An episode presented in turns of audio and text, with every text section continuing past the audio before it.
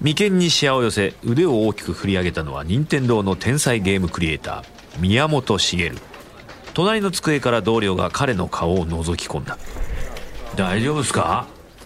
すまない。いやー参ったよ。予想通りの返事に同僚は苦笑いした。すでに何週間も宮本はこんな調子だった。ドンキーコングやスーパーマリオブラザーズを生み出し大成功を任天堂にもたらした宮本だったが時代は 3D が牽引する1995年。3次元のスーパーマリオ64の世界を作り上げるのに苦戦していた。やっぱりカメラの動きですか？宮本はうなずき長く伸びた髪の毛をかき上げた。それなんだよな。スーパーマリオ64の開発チームはカメラの視点を工夫しプレイヤーにゲームの世界を覗き込むのではなくゲームに入り込んでいるかのような感覚を与えたかった。だがそれは失敗の連続だった。当初はドローンのようにマリオを追尾する視点だったがこれではマリオの特徴の一つであるジャンプが分かりにくくなった。そこで視点を下げマリオを真後ろから追う設定にしたが背中しか映らなくなってしまいカメラ位置を引いて再度挑戦したら今度はマリオが極端に小さくなってしまった。試しにプレイヤーが自由にカメラ位置を操作できるようにしてみたんだ。それは良さそうですね。何がいけないんですか？宮本は同僚の方に椅子を回転させ説明を続けた。マリオとカメラ視点の両方を操作するのはすごく疲れるんだ。走ったりジャンプしたりしながらカメラアングルを調整しなきゃいけないだろう？これはさすがにきつい。同僚は何も言わずただうなずいた。宮本は椅子に深く腰を埋めたまま散らかった机の上にあるテレビ画面を見つめた。一人立ち尽くすマリオが青い瞳で彼を見返し指示を待っていた。任天堂はいつまでもじっとしているわけにはいかない。ソニーとセガの争いは近いうちに決着がつく。待てば待つほどその戦いの勝者は手強い相手になるだろう。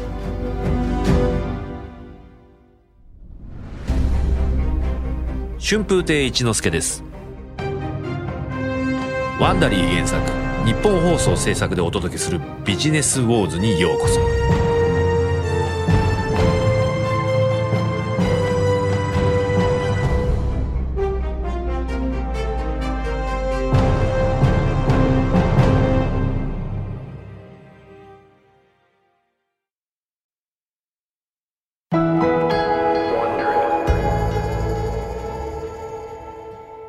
前回のエピソードではセガサターンとプレイステーションの勝負の行く末を追いました。セガは自信満々にセガサターンをサプライズ発売。しかし直後にソニーはプレイステーションをセガサターンより3割近くも安く発売するという強烈な反撃で会場の支持を持ち去りました。今回はシリーズ任天堂対ソニー。全6話の第5話「眠れる巨人」をお送りします。1995年市場のリーダーである任天堂が新しいゲーム機の開発に着手していると発表してから2年が経ったがそのプロジェクトの詳細は謎に包まれたままだった。新型ゲーム機が待ちきれない多くの人々の期待とプレッシャーそして任天堂の社運が宮本にのしかかっていた。彼の使命はプレイステーションの飛ぶような勢いをくじく最高のゲームを作ること。一刻も早くゲームのカメラ問題を解決しなければならない。任天堂の天才ゲームクリエイター宮本茂は焦っていた。開発中のマリオシリーズ最新作「スーパーマリオ64」には想像を超えるような美しい 3D 世界が広がっていたがそれを生かすも殺すもカメラワーク次第なのだった。だが任天堂の山内博社長に心配する様子はみじんもなかった。スーパーファミコンや携帯ゲーム機ゲームボーイのソフトは依然大盛況。それに加え任天堂には3000億円もの潤沢な資金を調達できる点で揺らぎなかった。またメガドライブに2年遅れてスーパーファミコンを発売したにもかかわらず大勝利を飾った経験などから山内社長は任天堂が急ぐ必要はないと考えていたのだ。ましてやプレイステーションなど恐れていなかった。確かにソフトの数は多かったが山内社長に言わせれば低品質なものばかり。ソニーとセガでせいぜい2位の座でも争っていればいい。任天堂64がビデオゲームにおける 3D のあり方を決定づけるものだと、山内は確信していた。それと同じ頃、任天堂のマーケティングチームは、競合他社に対する不安、不確実性、疑念を植え付ける戦略を展開する。何度も何度も繰り返されたメッセージは、同じ値段なら今旧型のプレストを買うのをやめて、少し待って最新型の任天堂を買おうというものだった。任天堂はまた、この新型ゲーム機がいつ発売されてもおかしくないという噂を拡散。すべては財布を握りしめて待っていろという暗黙のメッセージだった。しかし実際にはカメラ問題にとどまらず、任天堂64の開発は多方面で難航していた。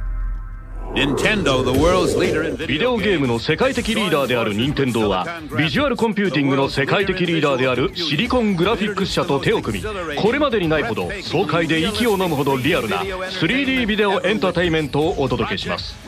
プロジェクトリアリティ。新しいゲーム機を作るのにあたり任天堂はカリフォルニア州のシリコングラフィックス社を招き共に順調なスタートを切った彼らのコンピューターグラフィックはハリウッドの心躍る映像表現に幾度も利用され、その評判は他に類を見ないものだった。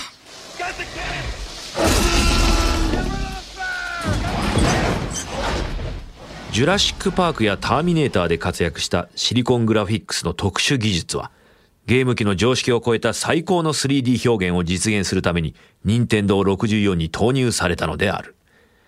しかし、到着した試作機の出来は期待外れだった。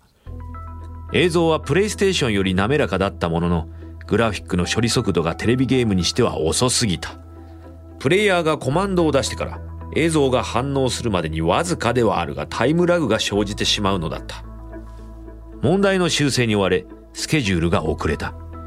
また、コントローラーの開発も一筋縄にはいかなかった。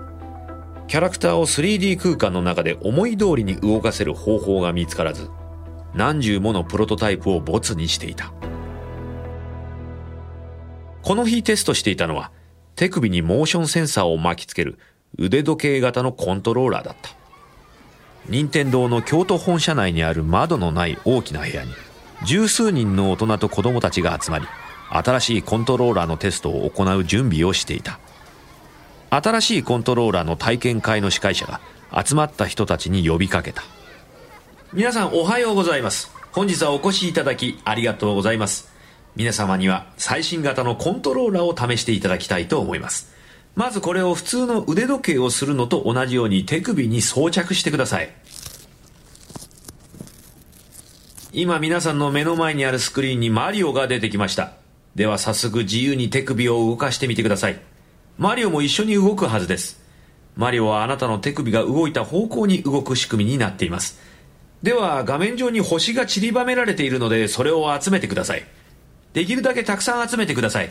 皆さん、大丈夫そうですか？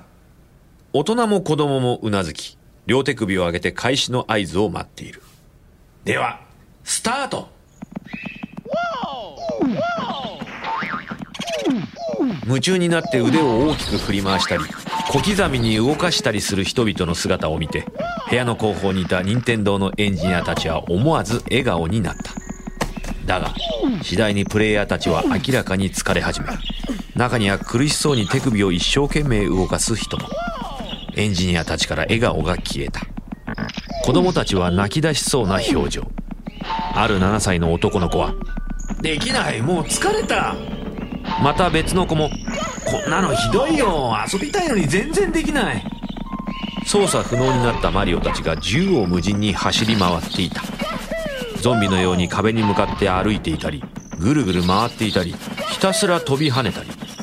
マリオたちは我を失ったように目的なく動き回っていた。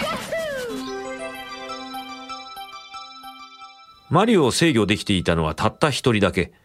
その男は瞬きを忘れるほど集中していて腕もロボットのように動いていた。彼はこの日、星を手に入れた最初のプレイヤー。いや、結局唯一のプレイヤーだった。この大きな部屋で嬉しそうな笑顔を浮かべていたのは彼だけだった。エンジニアたちは肩を落とした。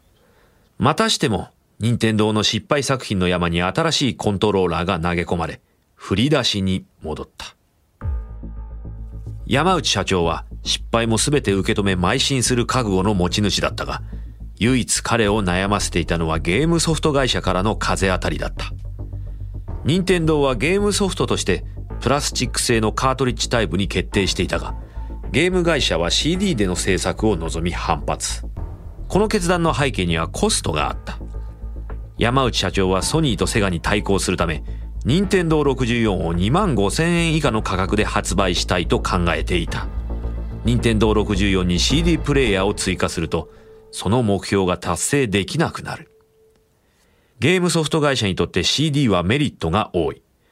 CD の方がより安く早く生産でき、ゲームに高音質な録音オーディオ音源や豪華なグラフィックを使用することができる。未来のエンターテインメントとして映画のような映像力とサウンドを求めて加速している業界にとって CD を敬遠する任天堂の決断は受け入れがたいものだった。任天堂が CD を拒否したことで最も落胆した企業の一つがスクエアだった。人気ファンタジー RPG シリーズ、ファイナルファンタジーで有名な会社だ。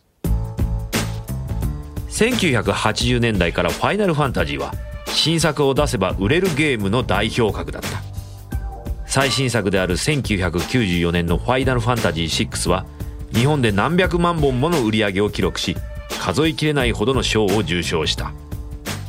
ファイナルファンタジーはゲーム機販売の起爆剤だ。しかし任天堂とスクエアの長年にわたる良きビジネスパートナーとしての関係はお互いの方向性の違いにより少しずつ歪み始めていた。スクエアのゲーム開発者たちは、次期ファイナルファンタジーに大きな野望を抱いていた。映画のような映像美と物語性、表現豊かな CG 美術、個性あふれる 3D キャラクター、豊富なセリフ、そしてその全てを包み込む美しい音楽を特徴とした何十時間もかけてプレイできる壮大な冒険。彼らが求めていたのは複数の CD にまたがるような壮大なスケールの作品だった。制作に2年の月日を費やし何千人もの努力が注がれた。映画化は不可能とも言われたスケールの作品。ゲームとしてあなたのもとに「ファイナルファンタジー7」そのようなゲームをカートリッジに入れるのはどう考えても不可能。スクエア副社長の梶谷慎一郎は任天堂に CD 技術を導入するよう働きかけるため、京都へと向かった。梶谷がスクエアに加わったのは1980年代初頭。当時は資金に乏しく、美容院の名残を残したオフィスを改装することもできず、コンピューターをみんなで共有するような小さな新興企業だった。任天堂とはそのような下積み時代からの長い付き合いを経て、最も身近なパートナーの一つにまで成長していた。梶谷はこの長年の信頼関係をもって、カートリッジにこだわらないよう山内社長を説得しようとした。殺風景な社長室で二人はあった。梶谷が席に着くと、山内社長はタバコに火をつけた。青白い煙がオフィスの窓から差し込む太陽の光と交差した。梶谷は CD の説明を始めた。山内社長、ファイナルファンタジー7は今まで誰も体験したことのないようなゲームになります。プレイヤーは広大な 3D の世界を冒険することになりますが、その世界はただ広いだけではなく、本当に美しいものになるでしょう。まるで映画さながらに。しかし、そこに問題があります。山内社長は眉を潜める。で、どんな問題があるんですか？ファイナルファンタジー7はカートリッジでは作れません。技術的に不可能です。山内社長は顔をしかめた。無言のまま灰皿にタバコの灰を落とした。梶谷は続けた。この夢を実現するには CD が絶対必要なのです。任天堂64に CD プレイヤーをつけないのであれば、不本意ではありますが、他社のゲーム機でファイナルファンタジー7を出します。仕様を考え直していただけないでしょうか梶谷は山内社長の表情を一瞬伺い、続けた。私たちは任天堂と仕事ができることを喜びと感じています。CD を使う任天堂64は、任天堂にとってもいいことだと思います。しかし山内は即答した。任天堂64には CD は使いません。幾度も議論を重ね考え抜いた決断です。CD を使えば任天堂64の価格は上がり、処理速度も落ちます。その一方、カートリッジを使えば CD からゲームを読み込むのに何分も待つことはありませんし、電源を入れてすぐ遊び始めることができます。申し訳ないが、私の考えは変わりません。梶谷は東京のスクエアに戻り、結果をみんなに伝えた。彼らは決断に迫られた。ファイナルファンタジー7を諦めるか、任天堂とたもとを分かつか。実際のところ、結論はすでに決まっていた。スケアはファイナルファンタジーをソニーに持ちかけ、プレイステーション向けの開発について交渉を開始。ソニーは大興奮。この大チャンスを逃すわけにはいかないソニーは、スクエアに好条件の契約を提示。ゲームの販売に上乗せされるロイヤリティを通常よりも低くし、ファイナルファンタジー7を世界中で大々的に販売すると約束。数ヶ月後、ソニーのもとにまたしても任天堂に失望した会社が現れた。日本で最も人気のあるロールプレイングゲーム、ドラゴンクエストシリーズのメーカーであるエニックスだった。エニックスはスクエアと同様、任天堂のカートリッジが原因で、ドラゴンクエストの新作を実現できずにいた。こうしてプレイステーションは日本で最も人気のあるゲームシリーズ2つを獲得したのだった山内社長も含め任天堂の人間たちは動揺した。しかし任天堂64をカートリッジ式にする社長の決断は微塵も揺るがない。ファイナルファンタジーとドラゴンクエストを失うことは短期的な交代に過ぎないと案ずる従業員をなだめた。心配無用だ。じきにスクエアとエニックスは私たちが正しかったことに気づき、任天堂64がプレイステーションに勝った時彼らは戻ってくるはずだ。しかし、次から次へとゲームソフト会社が離れていき、任天堂の自社ゲーム開発班へのプレッシャーが高まっていった。自分たちで作るゲームの魅力で任天堂64を売り、プレイステーションの勢いを止めなければならない。ほぼ全てのゲーム会社を抱え込んだ大軍勢のソニーと孤高の王者任天堂の対決これは山内社長の社運をかけた大勝負だった。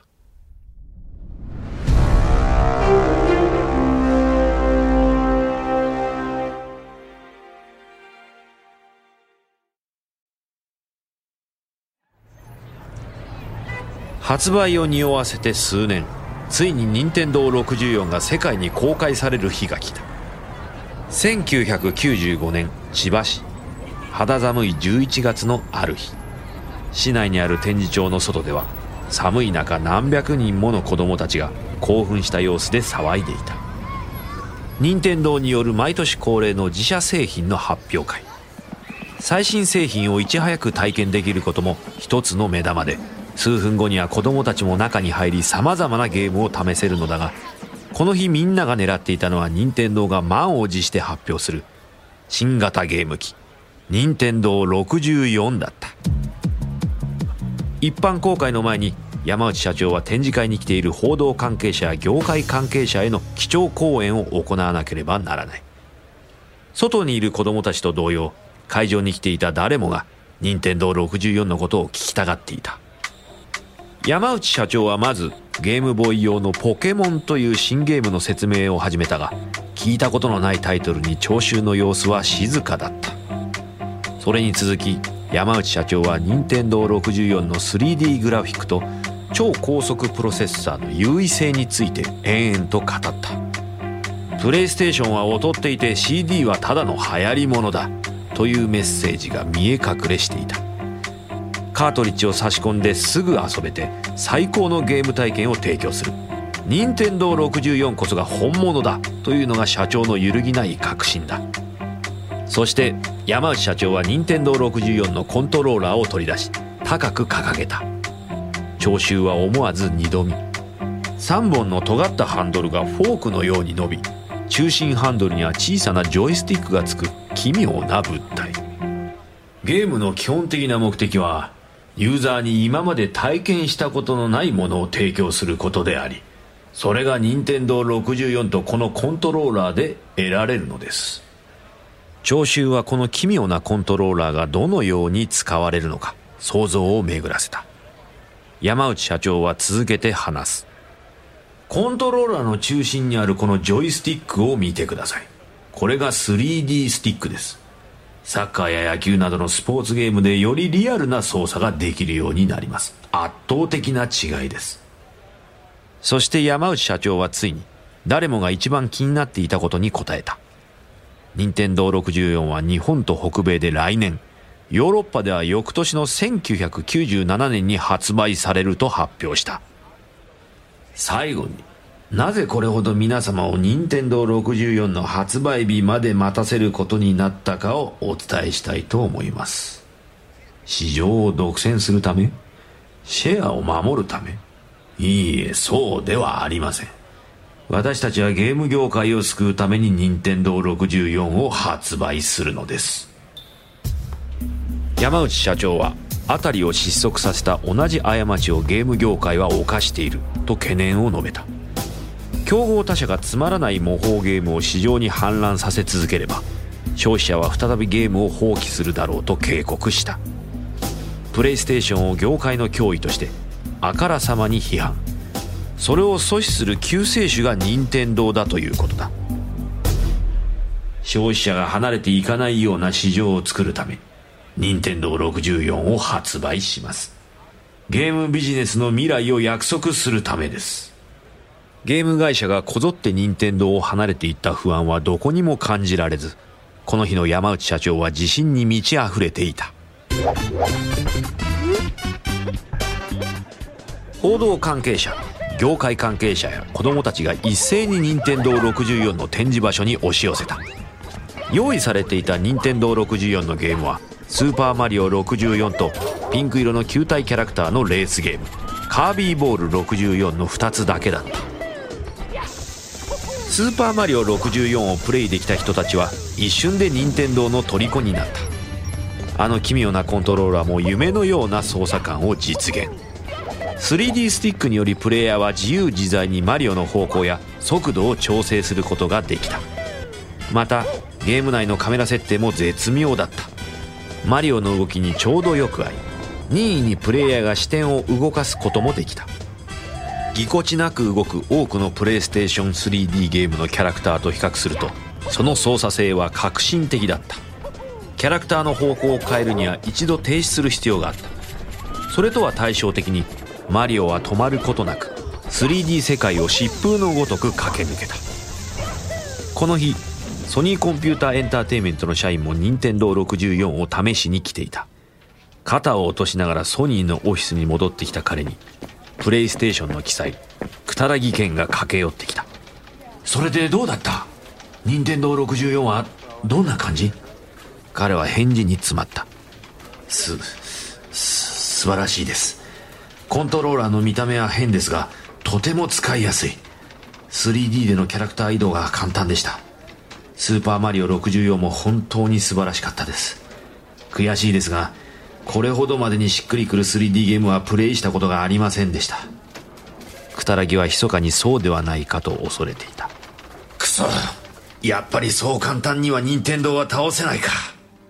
メディアはスーパーマリオ64任天堂64とその革新的なコントローラーを大絶賛。何年も次世代型ゲーム機戦争に慎重だった任天堂がついに動き出した。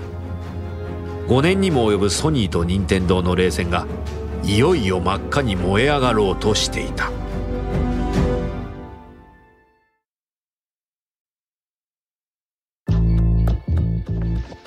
次のエピソードではソニーと任天堂のビデオゲームの未来を決定づける数十億ドル規模の戦いの行方を追います。これは現実世界での勝負。勝者はどちらか。ただ一つ。これは任天堂対ソニーのシリーズ第5話です。ビジネスウォーズのこのエピソードお楽しみいただけたでしょうか？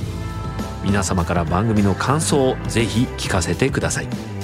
メールアドレスは bw.1242.com bw.1242.com この物語はホットドッグと全ての主要なポッドキャストアプリのほか日本放送ポッドキャストステーションでお聞きいただけます。ストーリー中のお聞きいただいた会話についてですが私たちには当時の正確な会話を知ることはできませんができる限りのリサーチに基づいて構成されています。この一連のビジネスウォーズのオリジナル版ではデビッド・ブラウンがホストを務めましたがこの日本語版の案内役は私春風亭一之輔でお送りしました。この物語はリプレイビデオゲームの歴史の著者であるトリスタン・ドノバンの作品です。シニアプロデューサーおよび編集カレン・ロー。プロデューサージェニー・ローワー・ベックマン。オリジナルサウンドデザインジョナサン・シフレット。エグゼクティブプロデューサーマーシャル・ルーイ。エルナン・ロペスにより Wondery のコンテンツとして制作されました。翻訳吉原ボビー。日本語版制作シャララカンパニー。日本語版プロデュースおよび監修日本放送でお届けしました。